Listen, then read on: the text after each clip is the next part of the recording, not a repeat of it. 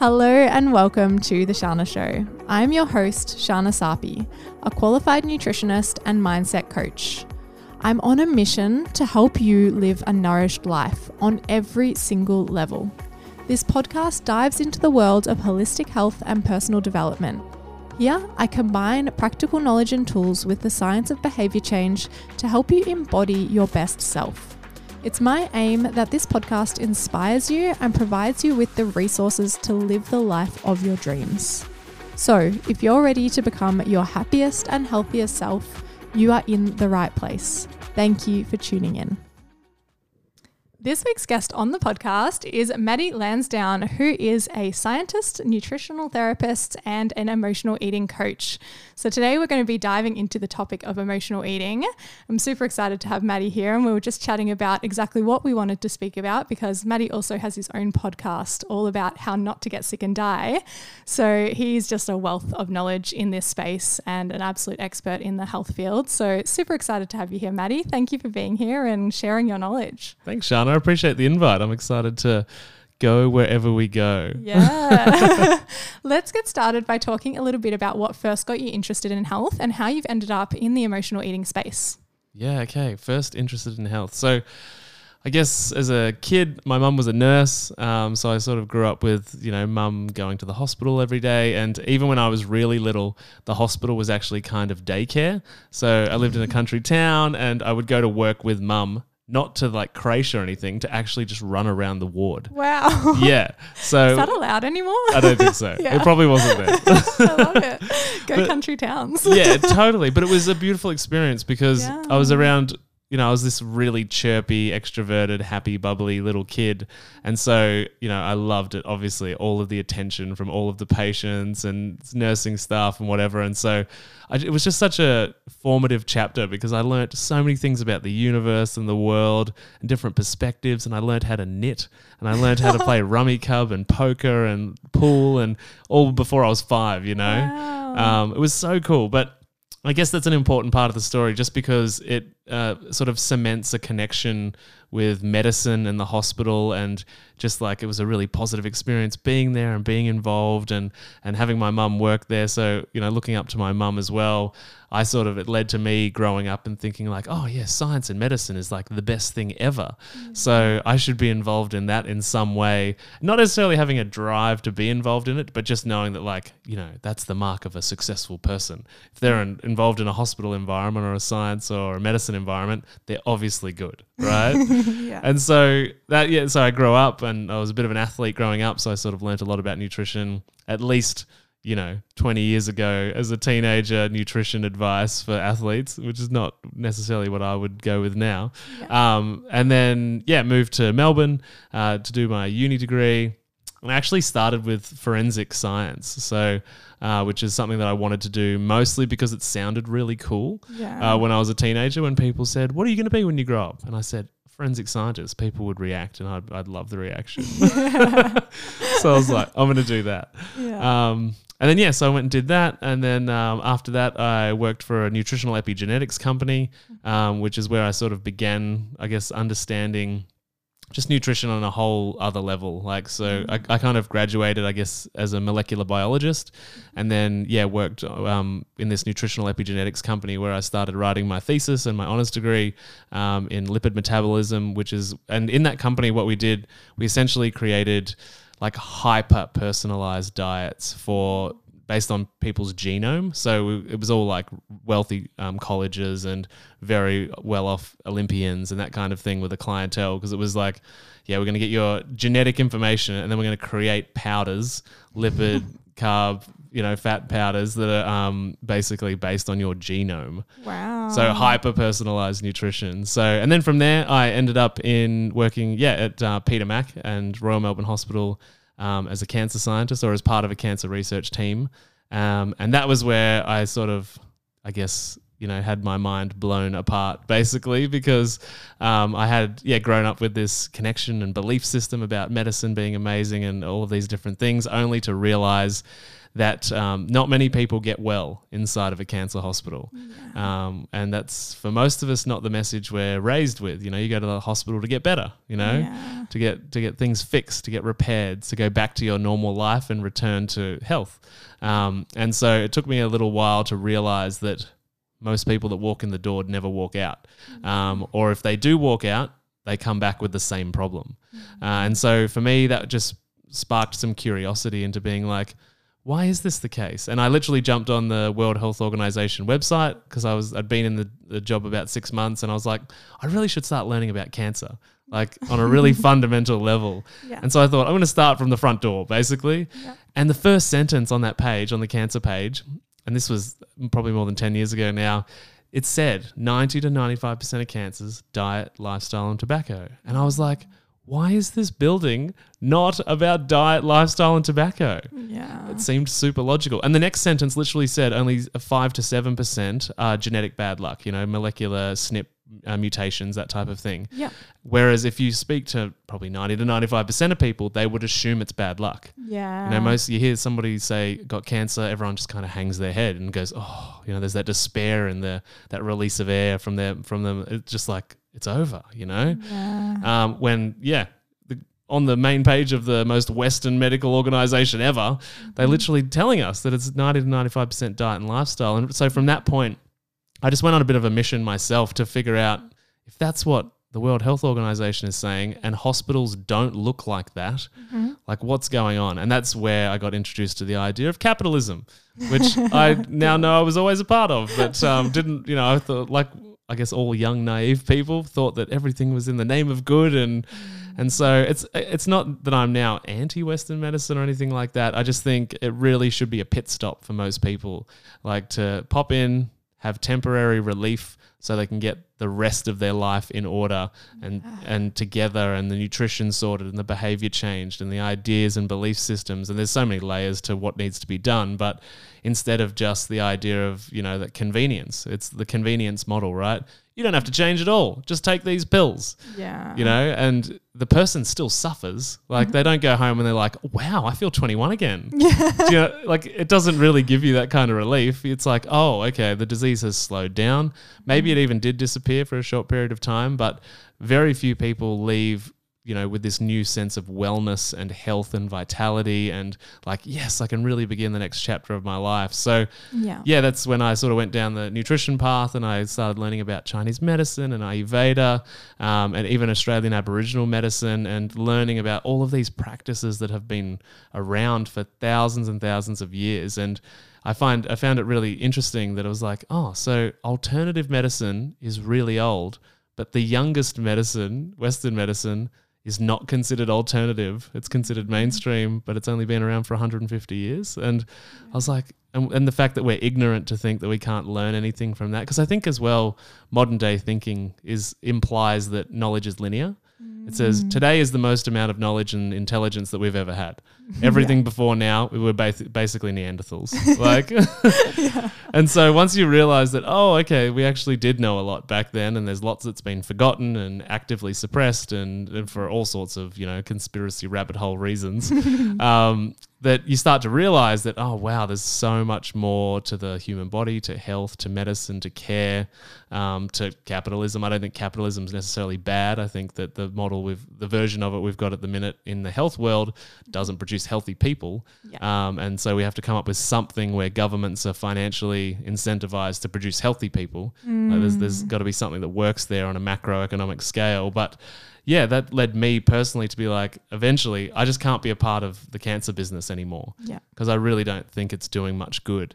Um, and sort of in that time, yeah, starting the podcast as well, I got connected with cancer doctors all over the world that had left the industry and we're curing people all the time Wow. like changing people's lives all the time with all sorts of you know woo woo voodoo medicine, which you know to you and I is probably pretty normal now. yeah. Um, in different third world countries and second world countries because they're not as highly regulated, right? Like Mexico and Bali, and um, actually Russia does a pretty good job of alternative cancer therapy as well.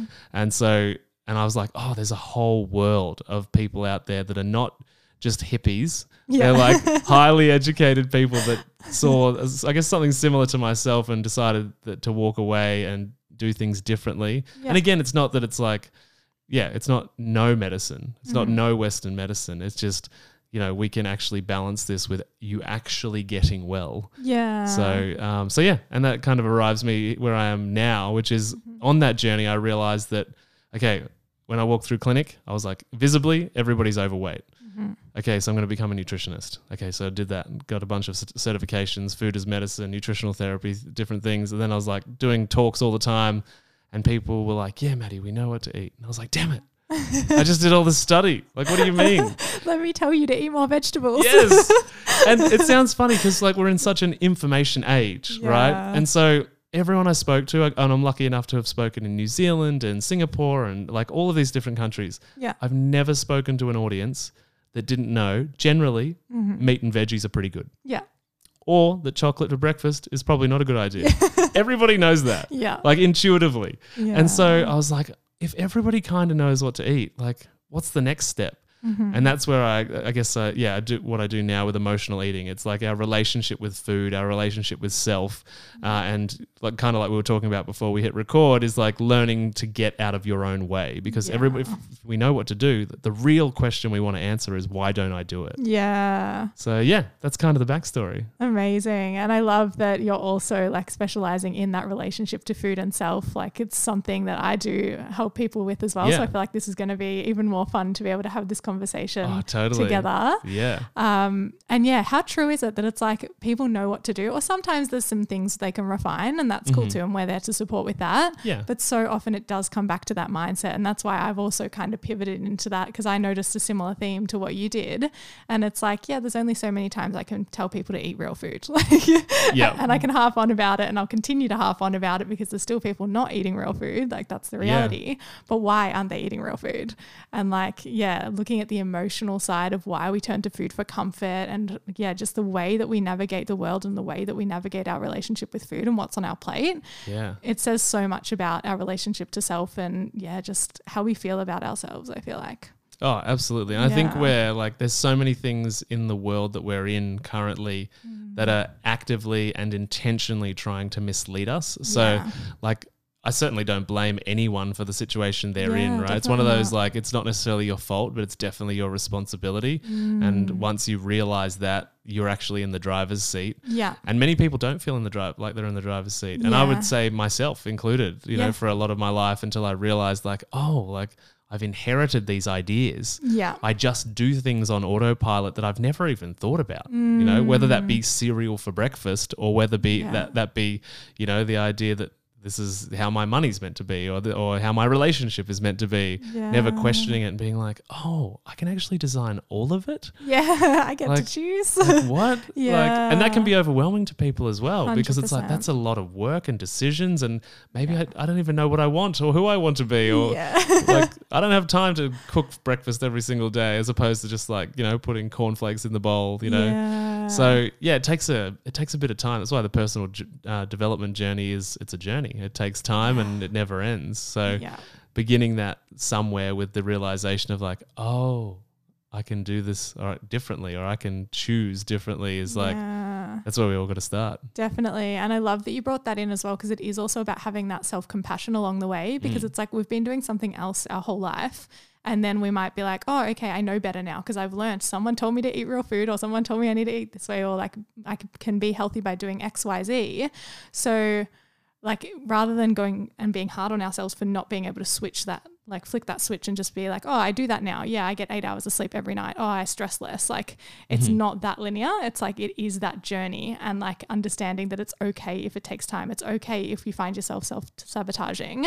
And there's just that inner work that you've got to keep exploring and learning more about that mindset side of things to help you actually be able to do those things without beating yourself up and just making the whole thing worse. Because then we end up in those cycles again where we're like, oh, I didn't do the thing I wanted to do. I feel shit about myself. I'm going to turn to food. Yeah. yeah. Well, and the, and the thing I guess that we all just inherently discover on a personal development journey um, which is both amazing and super confronting, is that the person that's the, pr- the cause of all our problems is ourself. And so we're all ha- all of us are having this in- internal battle, Yeah. right? Of like, you know, oh, I've let myself down again, or I've done wrong, and we're so conditioned as a society to self punish Mm. and self harm. Like, and what I mean by that is mainly mentally, you know, Yeah. like with severe judgment and and you know lashings with the kind of words we say about our body in the mirror, or, or the decision we made yesterday type thing, and it, it's just that is actually part of the familiarity cycle. Yeah. Like that's the the people don't know any different because well, this is what I watched my mum do. And this is what well, my dad told me that I should think about myself, or they, that's how they thought about themselves.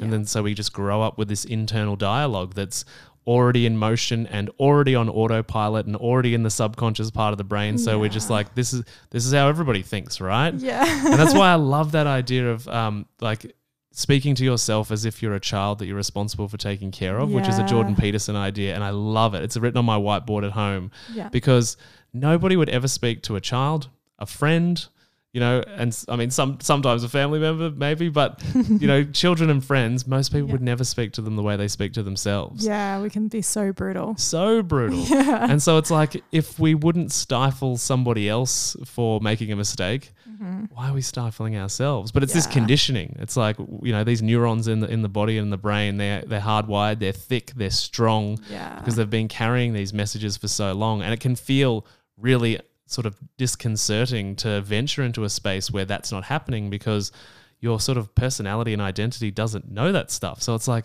yeah. compassion, love. I don't deserve that. Like, it, ugh, it kind of feels gross. And even some of the people I work with, maybe the same with you, the idea of self love is like, ugh, like, I Mm. Don't love myself. Like, Yeah. why would I love myself, you know? Yeah. And I mean, you know, maybe it's self respect sits a little better for some people. But yeah, the idea that we, we, we do to ourselves what we would not do to others, yet we're only in our body, we're not in theirs. Yeah. yeah. Yeah. I always say to people, you are literally the most important person in your life. Mm-hmm. Even if other people are really important to you as well, f- fantastic. They can be just like really important too. They can be really close to you. But you're ultimately like the most important person in your life. And when you realize that like you should be your number one priority, Mm-hmm. that can be a huge shift for, for people because they've been living for other people their entire life. And that in itself, that's like a reconditioning that like can take time too. Because Yeah. it's like, oh wow, I get to put my needs first. Like, wait, what do I even need? Yeah. like we can be that out of touch with ourselves. And I know I was for so much of my life. So even just that and being like, oh, cool, I have permission to like put me first now. And like on that journey to self love and being like, yeah, well, if I care about someone, if I love someone, Mm-hmm. I do what they need, I listen to them. So it's like, why aren't we doing that to ourselves? Yeah, and I think as well in that cycle of not putting yourself first is that you also condition other people around you as to how they should treat you. So it's kind of this double-edged sword or this multi-tiered um, belief system that you have about you not being worthy. Because it's like Yeah. one i'm not worthy to myself of my own time and care and support and love but also nobody around me around me shows me that i'm worthy of that either. And that's another thing that we have to take back the responsibility for because if we have run around our whole lives putting everybody else first everyone else is just playing the game that we set them up for Yeah. right so they're not respecting us because we haven't told them that they should Yeah. by setting our standard for ourselves. Yeah. And that's one of the really great things that, that begins to happen when you start to prioritize self and Mm-hmm. you start to have the courage to be like, actually, you know what, this hour I'm going to jump in the bath. Yeah. Like, is that cool with the whole fam or, you know, whoever you're working with or, you know, around? And you start building that expectation in everybody else that, like, oh, okay, he or she cares about themselves or he or she wants space or needs things. Yeah. Um, and so not only does it improve in your own mind, but then the environment around you is kind of forced to change. yeah. Having said that, I also work with people that uh, have people in their tribe that react negatively to that, right? And it's like, hang on, you've for 45 years, you've done this and now like you're not available at this time because you're looking after yourself or you're going to, you know, have a manicure or a spa or go to the gym Yeah. or whatever. You've never done that. Yeah. Um, and, and that becomes really challenging because we're fundamentally pack animals. We're tribe animals. And so the people at home, the people at work, the people in our social group inevitably will tear us down to their level unless we find some way to recruit them Yeah. to our healthy mission. Raise them up. yeah, yeah. or we find another tribe, which is a really difficult thing to do. Yeah, it can be really scary. And that's like something a lot of people do notice when they start like walking this healthy path and Mm. putting themselves first. Like it can lead to relationships falling apart and like friendships ending and things like that. Because if they don't have your best interest in heart, you've at the end of the day, you've got to put yourself first and be like, okay, like it's time to just put me first and find people who do value me, who do put me first as well, who do like respect me and want me to grow rather than pulling me down. And it feels scary, like you said, Yeah. like it can feel really terrifying.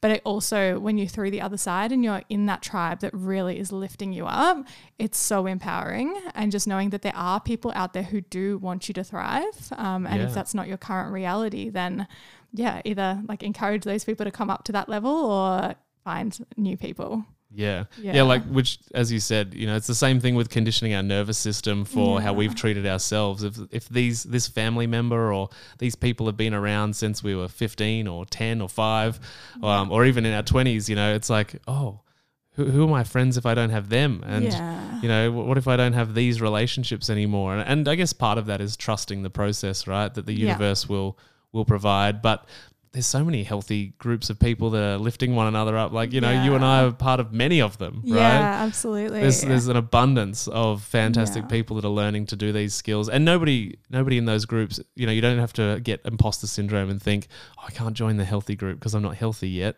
you know, or I don't fully love myself yet. It's like we're all battling with this stuff. Yeah, it's Like, a lifelong journey. Are you a human? Yeah. Yeah, Yeah. You're, ha- you're having these conversations in your head, you know, on a pretty regular basis. It's I think the the skill that develops is the ability to negotiate faster.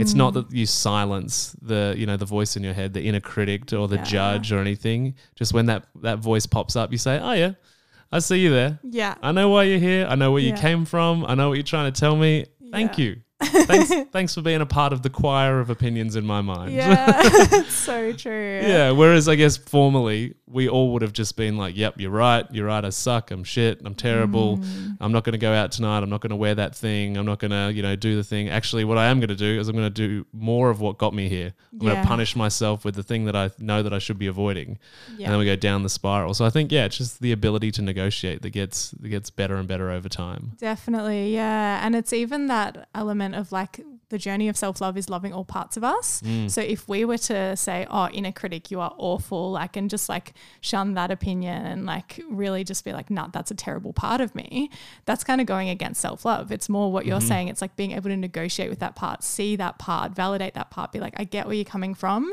It's okay. Because ultimately, that part's just trying to keep us safe. Yeah. Like it's just there because it's trying to keep us in our comfort zone where we love being as humans. Like we love being comfortable. Yeah. Totally. and that change is scary, growth is scary, which is why those parts and that inner critic can come up.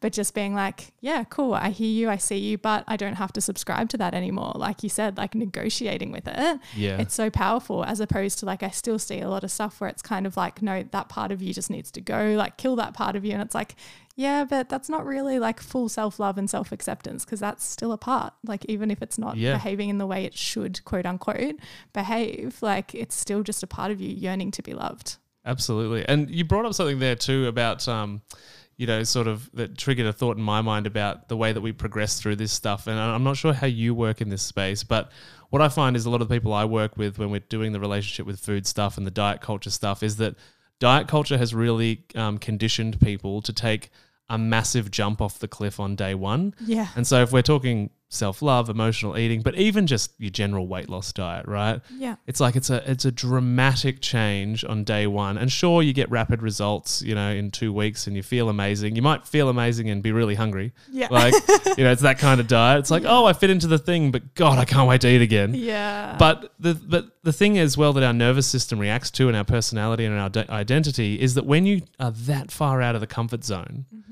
Is that you can't wait to get back because th- that far away from comfort is too far yeah. and you you um, trigger these real deep evolutionary parts of your brain that say i'm not safe i'm not secure and i can't be certain of what's going to happen next Yeah. which is the evolutionary part of our brain that is used to s- sitting in the jungle making sure that lions aren't coming that tigers aren't coming that we can locate food soon you know and be- in the modern world when that's not the concern we're worried about you know being judged by somebody or not getting our next dopamine hit from you know the Mars bar around the corner or whatever the thing is, right? And so I'm really big on taking I call it one tweak a week. Mm, is love that, we've got the we've got the comfort zone and then we just take a tiny step on the other side of it yeah. so that we can still be like, all right, most like 90% of my week is going to be safe, secure, and certain. So I'm not going to flip out, you know. Um, but the other thing you've got to accept doing this is that results come much slower. Yeah. Like that's that's just the reality. I know it's Yeah. not sexy,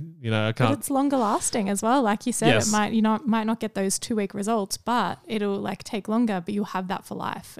Yeah. And, Yeah. and it's more fulfilling too. Like yeah. a lot of people at the end of it, they're just like, even if they haven't lost the weight weight they want or anything like that, they're just like, I just I'm just happier in my mind or my soul, or I'm just being kinder to myself, and that's that's worth so much more. Yeah. And it's kind of like, yeah, once we get the, the body healthy, then if we're, we're talking weight loss or anything like that, gut health, then that will likely follow. Mm-hmm. Because taking that level of stress out of the system as well Yeah. is so important for the gut health, your mind health, like your relationships, the way that you show up for yourself. Yeah. Uh, but we, but in my opinion, we've really got to do it one step at a time. Mm. And sometimes that one step or that one tweak for that week, sometimes that'll take four weeks, Yeah. like or five weeks. And this personal development stuff, I had a client recently. She said, um, she's like, Matty, I've I've counted up all the tweaks, and I'm pretty sure I'm going to be here for five years. I was like, I'm sorry, yeah.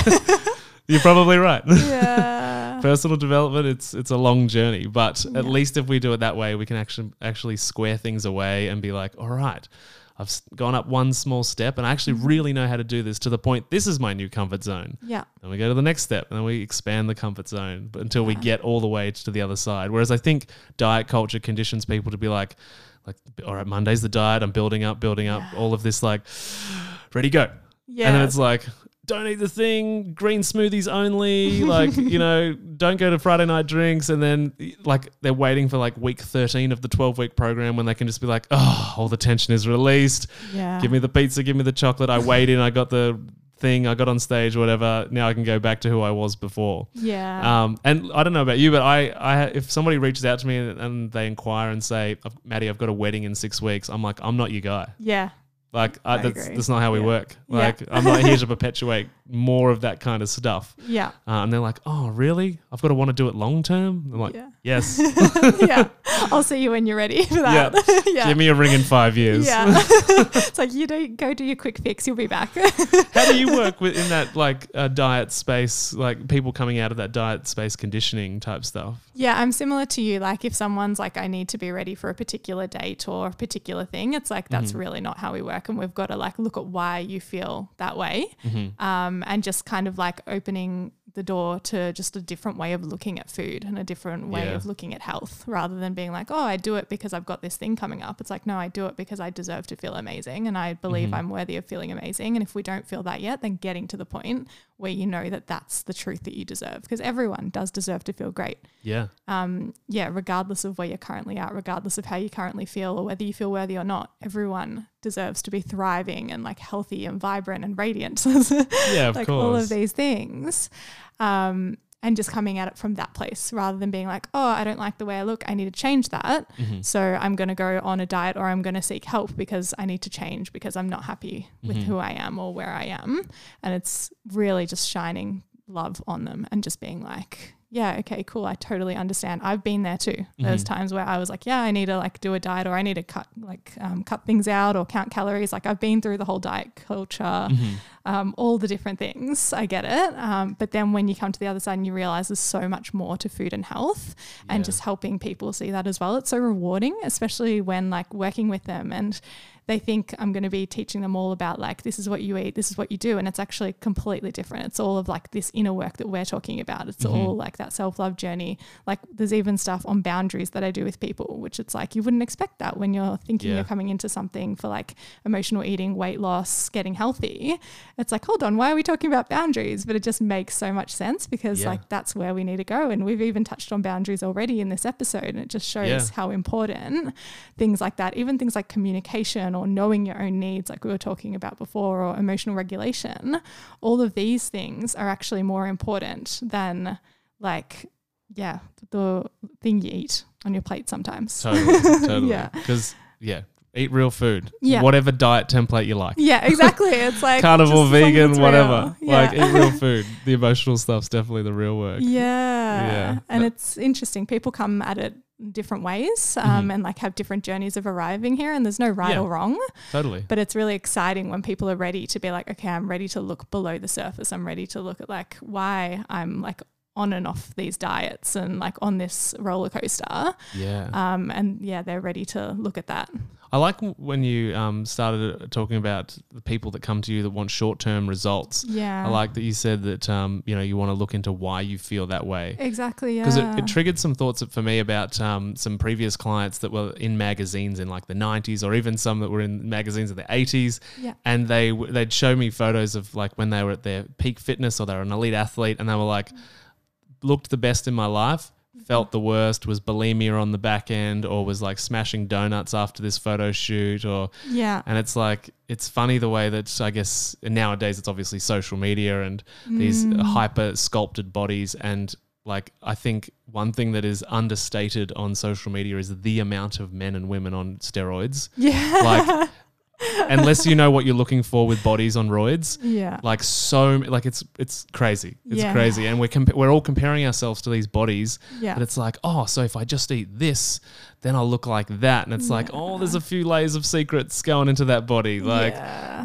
um, but it's the same thing. Like we're trying to chase this short term look amazing with the idea that I'll also feel amazing. yeah. And it's interesting that, at least in my experience, everyone that's been at that peak level of fitness or in shapeness, Mm-hmm. if that is the definition of in uh, peak, right? Uh, like they felt awful yeah. mostly, you know, unless Yeah. unless we're talking elite athletes. I've got a few elite athletes friends that just love the sport and love performing, and like you know, that's just how they do things. But um, Yeah. but yeah, for many of us that are driven, especially on that superficial level of like just image, Yeah. like if I'm happy with how I look in the mirror, then obviously my soul will be I'll full be of joy, Yeah. and it's like uh, mostly doesn't work that No, way. It's flipping the script, and that's what showing people that it's actually like, actually, if you feel amazing, if you feel healthy, Mm-hmm. then you'll also look amazing because you'll be doing the things that need to be done to be at your optimal health, to Yeah. look at like, like to have your dream body. yeah, Um, and it comes, it's backwards, and it confuses us because it's like against everything we've ever thought. We're like, oh no, but I've got to have it first. So it's like, actually, no. Mm. You just got to arrive at that feeling and then it flows. And then there's less resistance and then you're less attached to like that exact body and like having to have that for that external validation. It's more like the validation's coming from within, the feelings coming from within, and the rest just flows. And then when we're f- at that feeling, we don't feel like we need to turn to food. We don't need to turn to all the other things because something I talk a lot about, and I'm sure you would as well. Like emotional eating is just one vice, it's one of our escape techniques. It's the same as like scrolling social media, um, binge watching Netflix, alcohol, drugs. Like many people have ways that they distract themselves. And it's not always emotional eating. And some people be like, oh, no, I don't emotional eat. I call bullshit on that. Ultimately, I feel like most people do emotionally eat, whether we admit it or not. Are you in the world with sugar? You probably do. Yeah, exactly. It's like it's just kind of like we were brought up to have food for comfort, and sure, food like it's supposed to be pleasurable, Yeah. but there's also like a line of where we're turning to it because we're trying to avoid our emotions, or we're turning to it because we want to feel good. Like Yeah. it's discerning what we're actually turning to food for. Yeah. Yeah. Um, yeah, but it's like whether it's emotional eating, whether it's social media, whether it's Netflix, like there's stuff under the surface there. And when you deal with one, you're dealing with them all. So, like, Mm-hmm. Yeah. people might come to us for emotional eating, but then they're also watching less Netflix or whatever streaming device because there's so many. Yeah. all the things. They're scrolling social media less, they're using it more intentionally. They Mm-hmm. might not be having as many drinks after work because they don't feel like they need to escape their life Yeah. they might not stop taking drugs, like whatever their vice was. That's also like a byproduct of working on the emotional eating and going Mm-hmm. into this personal development journey and doing the inner work. Have you noticed the same? Absolutely. And it, what it, what I thought of just as you were talking there is that it's the idea as well with that fad diet culture of willpower, which is just remove the problem. Yeah. And as if nothing is going to fill that void. Yeah. It's just like remove the emotional vice that helped you get through the week or the day or whatever it is and just pretend like you'll be fine yeah. with no support. yeah. If the chocolate supported you before and we put nothing there, that system's going to collapse, Yeah, right? You're just going to be right. yeah. So, Yeah. and, and I think that's where we've got to discern like um, escapism and the actual processing. Yeah. Because I'm really big on actually replacing emotional eating with another escape method with the plan to process at a better time. yeah. Because okay. very rarely do we have in our busy lives the opportunity to process on the, on the spot. Yeah. And very true. rarely do our egos want to. Yeah. right? to be like, oh, okay, it's happening now. Okay, Yeah. let's fix it. All right, you know, maybe you're in a board meeting at 3 p.m. on a Wednesday. You can't Yeah. pro- you can't no, process. it's not the time. yeah, we need Yeah. instead of grabbing the chocolates in the middle of the table or the sandwiches, we need another escape method Yeah. to be able to compartmentalize and allocate time later to process. And I think that that willpower idea in conventional diet culture is mm. the just escape, you'll be fine Yeah. Like, and inevitably that falls apart. Whether it's like a big a big binge a few weeks later to make up for a few weeks of willpower, yeah. or whether it be like as soon as I get out of this meeting, I'm going straight to the cafe, or you know, getting up from the desk to go and eat simply as a as a you know, I don't feel like I can do this task, whatever it is. Yeah. You're trying to get away from the moment. Yeah. So I think yeah, we've got we've got to develop healthy escape, Yeah. but also process allocation time. yeah, and make sure you actually follow through with the process allocation time. Yes. Yeah, absolutely. Yeah, it's interesting you mentioned that because I even say to people like we might think of emotional eating as turning to like the junk foods, quote unquote, like Mm-hmm. and turning to things like chocolate, lollies, whatever it may be. Like everyone has different vices and things they turn to. But it's not just that. There've been times in my life where I was emotional eating and I was like eating nuts or something. Like it was just for the act of eating and distracting myself. Mm-hmm. Yeah. So it's not like like it's always a ne- I'm trying to use the right wording here because there's like no good or bad foods, but it's not Mhm. like it's those junk foods all the time. Yep. Um, it could be like berries that you're just like eating more than you need, or you're not eating because you're actually genuinely hungry. It's the emotional eating Yeah. coming in. Yeah. So it is really important to recognize that even if you don't think you fit the textbook picture of emotional eating or whatever it may be, there could be some like something playing under the surface. You could still be doing it, but just turning to a different type of food and then Yeah. being like, oh, but because that's a healthy food, it's fine, right? It's like, oh, well, like, where's it coming from?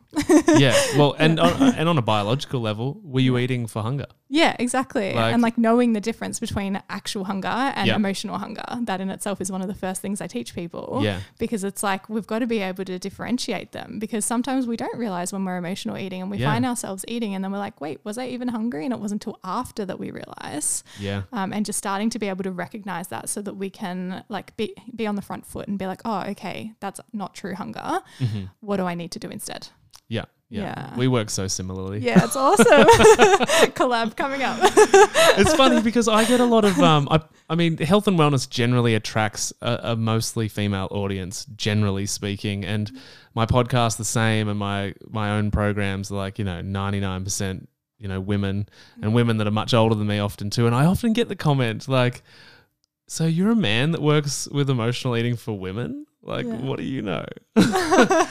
It's, it's just funny how it's like yeah people I guess don't uh, can't imagine a man talking about feelings yeah, it's crazy, isn't Two it? women. Yeah. Or, yeah. And it's just a sign of showing that like how detached as a society we are from our feelings, particularly like like everyone, but even like men. You think about men expressing their feelings or showing their feelings, and it's like, oh no, like they don't do that. What do you mean? Like Mm-hmm. they have to like always be calm and strong and grounded and like that really strong masculine presence. And Mm-hmm. like, no, actually there's so much strength in the vulnerability and the emotion too yeah. and needing to normalize it for men as well. And like even men might not realize they're emotional eating because they're like even more detached. Like women, we might realize and we might be more like, I don't know, observant of that, or we talk about it more. Maybe, maybe it's simply that. Yeah. But it's like there are also men who need this help too. But I love that you are helping women and like, yeah, I'm sure that all of your expertise, all of your knowledge, and probably your past experience too, like would just feed into that and just being able to help you support people regardless of gender, regardless of age. Like, Yeah. this is the thing, like,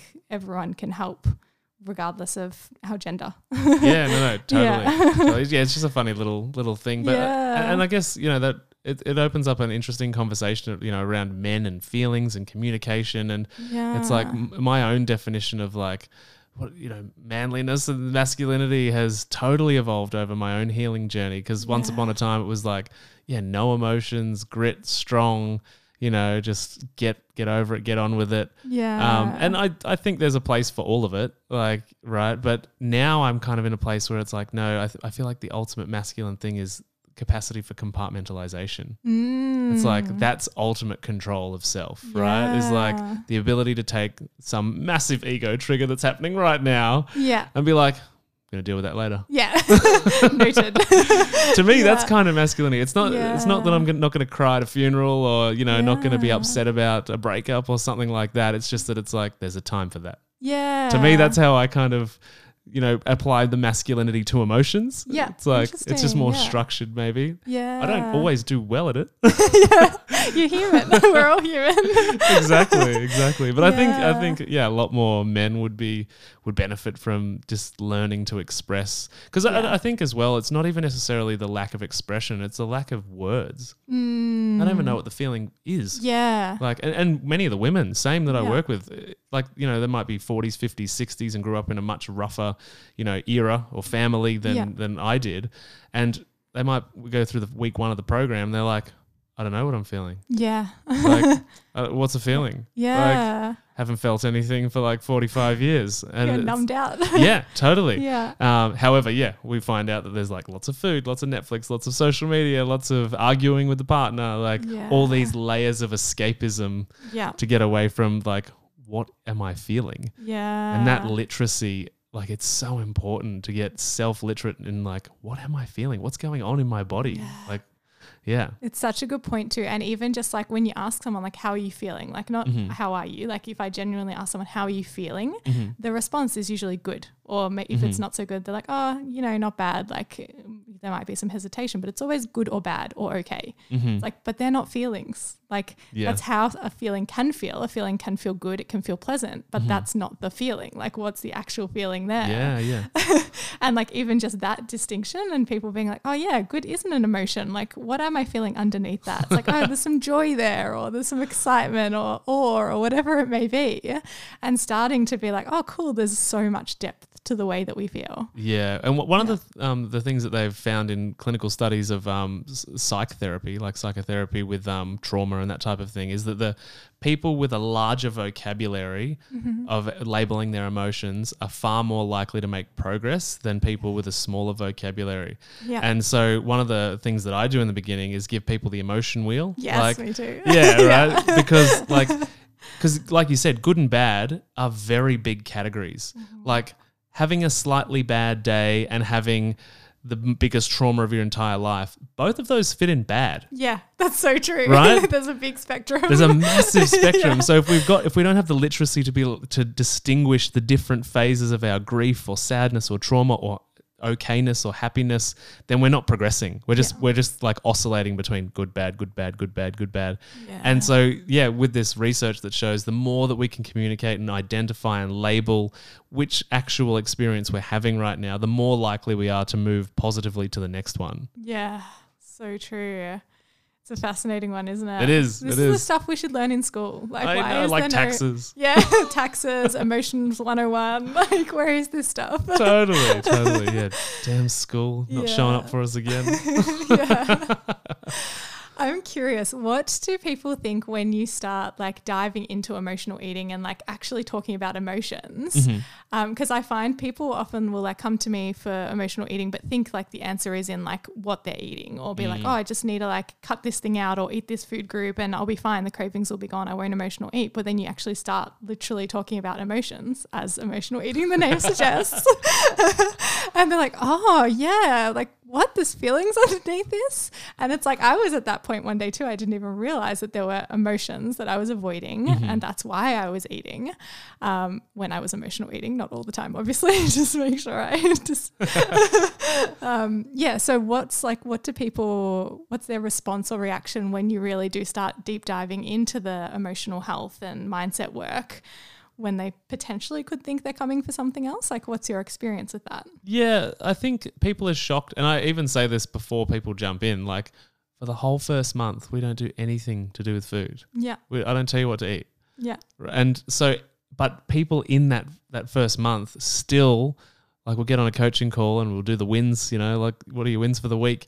Yeah. People be like, oh, I stopped eating this. Like, and so they, they're still feeling that pull towards the material yeah. of like, do the action, cut the thing, like remove the bad, you know, that kind of thinking. So one of the things I have to rein in is like, I have to remind people, hang on, we're not there yet. Like Yeah. we're not we're not doing that stuff. Like we're we're going back to just assessing what's actually happening in your day to day life without changing anything. Like yeah. so I find that one of the biggest challenges is keeping people on task of going out of the emotional into the material. yeah. Um, and I sort of I, I talk to it as well in the beginning a lot of being like your inner child Mm-hmm. wants to be told what to do because that's easy. yeah. There's no responsibility necessary. You're just like Matty, you just tell me what to eat. Yeah. I don't have to think yeah. right? And I, I, so I tell people you'll feel this pull. You'll want to ask me the questions. You might get annoyed with doing the emotional work and be like, oh, just tell me what diet will make me lose weight. Like, like all of this will come up Yeah. because it's resistance to change. It's resistance to doing things that are a bit more difficult. And in our, you know, world that we've got these days, like everything is so incredibly easy. Mm. That dopamine experience, that pleasure response is accessible a million times a day via our phone, via 7 Eleven at 3 a.m. on a Tuesday. Like we can get it everywhere. Yeah. So conditioning people out of that rapid dopamine, you know, response of like, oh, do thing, get result. You know, it's like, Mm. oh, we've actually got to spend a bit of time here, and it's not sexy, and it's you'll probably cry. Like, yeah. so yeah. I find that's the big thing is that people just naturally feel pulled to be like, talk about nutrition, talk about food, tell me what to do. Am I doing the right thing? Oh, I'm doing this intermittent fasting ratio, and I'd be like, who mentioned intermittent fasting? Where'd you get that from? yeah, like what? Yeah. What are you doing? Come back. yeah. Yeah. Do you have that?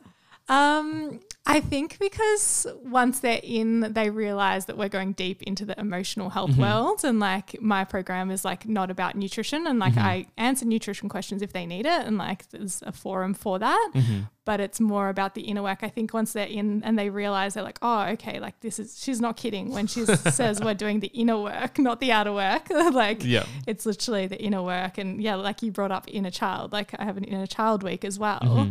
and it's yeah i feel like they kind of just get into the groove of knowing like oh okay this is about like the inner work now and knowing mm-hmm. that the food stuff changes just by doing this inner work Yeah. Um, and that's how I noticed the most results on my food journey as well. Like when I actually did the inner work and I stopped trying to control all the external, it just fell into place. Like Nice. I yeah, I would do this stuff for myself and then I'd be like, oh cool, I'd show up for food differently. I show up for myself differently. Like I'm not turning to food to escape things because I have these emotional processing takes techniques and I do what I teach. yeah. Um, so yeah, I find the women that have been through my program so far are like, yeah, they kind of get that it's like we're there for the inner work, we're there for the emotional health, the mindset stuff. Um, and yeah, of course, there's a space for the nutrition too, Mm-hmm. but um, yeah, it's like that deep dive. So I haven't had the same thing where they've like turned to the food or that's been the wins. Yeah. Yeah. Um, but yeah, I'm curious as I do work with more people through the program, like what changes or what I what I observe and notice. Well, because I've got that combination of like we, the first half is the sort of psychology, mindset, emotion stuff, and then the next half is like food. Yeah, I, uh, for a long time now, you can't access anything that you're not meant to access Yeah. because people like will jump in and be like, Matty, week seven's not open. I'm like, it's day three. yeah. it's Like, like, what are you doing? down. What are you doing? So now I just, Yeah. I just do not give people access because, of Yeah, course, we want to go to the easy stuff. Like, Yeah. and so, and my the whole philosophy is that by the time we get to the food stuff, we'll be Yeah. applying a very different way of thinking Hundred percent. rather than like, oh, Matty says eat at this time, do this. Like that's not what we want. yeah, not what we want. We want to apply, you know, the thinking of like grace and permission and kindness and listening to our body and interpreting what's going on before we engage with food and that type of thing. So, but if we have people jumping to the food bit, they miss that. Yeah. So that's why they're locked out. yeah, smart. It's actually a good point when you mention like people skipping ahead. I, one thing I do notice is um, people think like, oh, cool, I've processed that one thing. Like, why isn't this fixed? And we want to jump ahead to Mm. the result and be like, Mm-hmm. cool, I'm, I'm done emotional eating. It's like it doesn't happen that quickly Mm-hmm. because it's like we were saying before, it's like this is a lifelong journey and it's like all our lives up until this point. We've had a completely different like programming and a different Mhm. way of looking at food and things. So we can't just expect in like one or two weeks to be like, cool, I'm done. I'm like, yeah, I'm sorted. Yeah. I've processed everything. like I get it. Like I, I can acknowledge when that inner critic comes up and be kind and flip the script and all these things. It's like it doesn't happen overnight. It's Mhm. like that practice. And even you mentioned before about the neural pathways, and it's Mhm. all about just like creating new neural pathways. And that doesn't happen overnight. That happens with a lot of repetition, just like habit um, formation and behavior change. It's repetition and consistency that gets us there. So it's more about just like staying head, head in the game, like focusing and just doing the things and Mhm. doing the repetitions until, yeah. it gets easier. And yeah, you will get to that point where you don't turn to food um, to distract from your emotions or whatever it may be.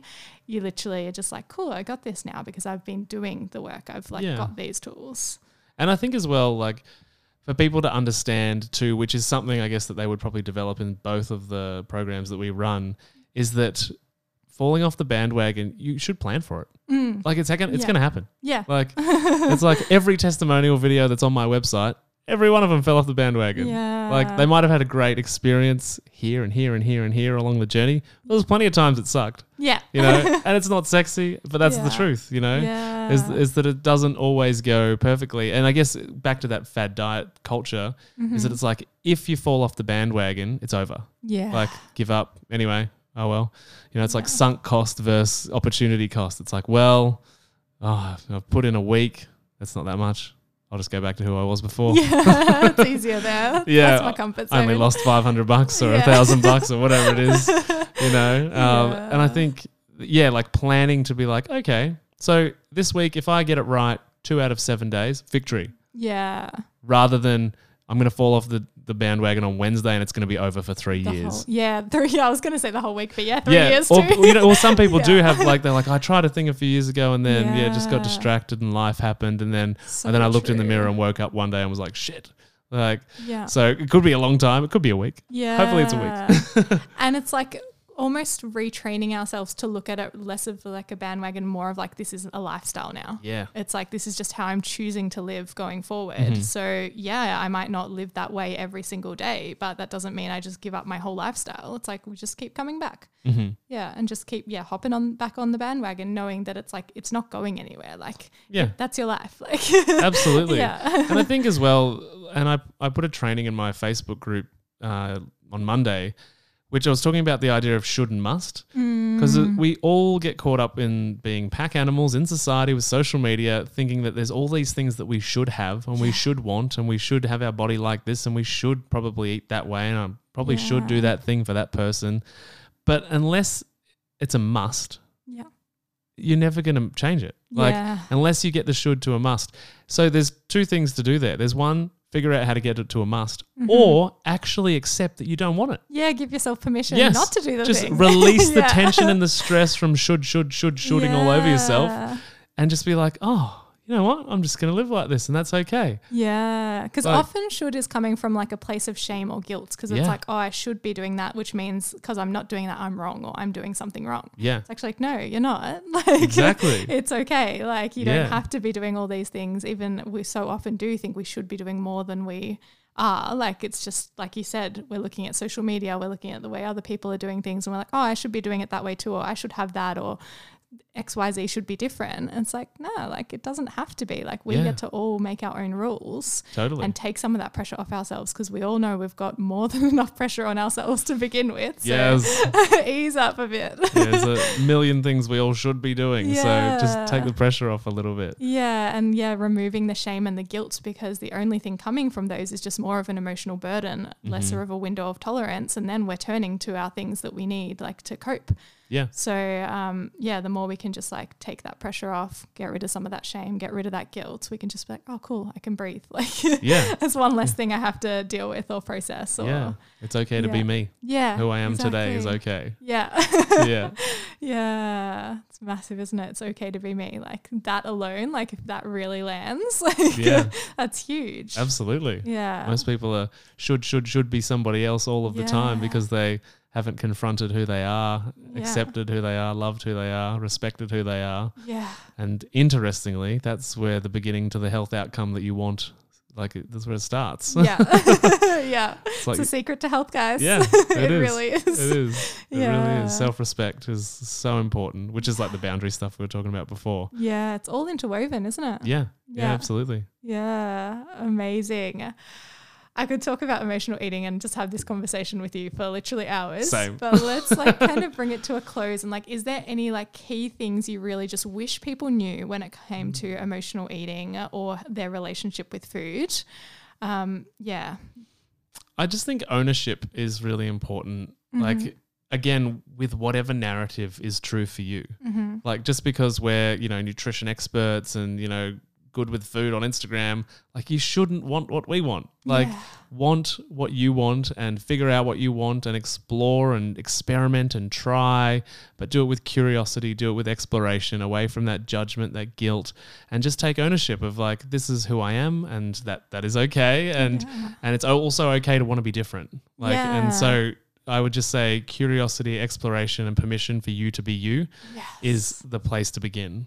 Definitely. And yeah, from that place, like you mentioned, like it's okay to want to be different, but it needs to be from that place of love. Yes. Like uh, rather than being like, oh, I hate myself, so I need to be different, Mm-hmm. it's like, okay, cool. Like this is how I am. I love and accept myself as I am. And because I love myself and because I have so much respect for myself, I want more for myself or I want different for myself. Mm-hmm.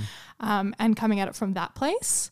As opposed to so often, especially when, like we've talked a lot about diet culture, and when we're in the diet culture world, it's coming from that place of like the hate or the punishment. yeah. Um, so yeah, that ownership and just really doing it from the place of love is such a yeah good one to touch on. Totally agree. yeah, amazing. And if anyone is curious about your Epic program, where can they find you and more about it? Yeah, cool. So my website, which is just www.mattylansdown.com.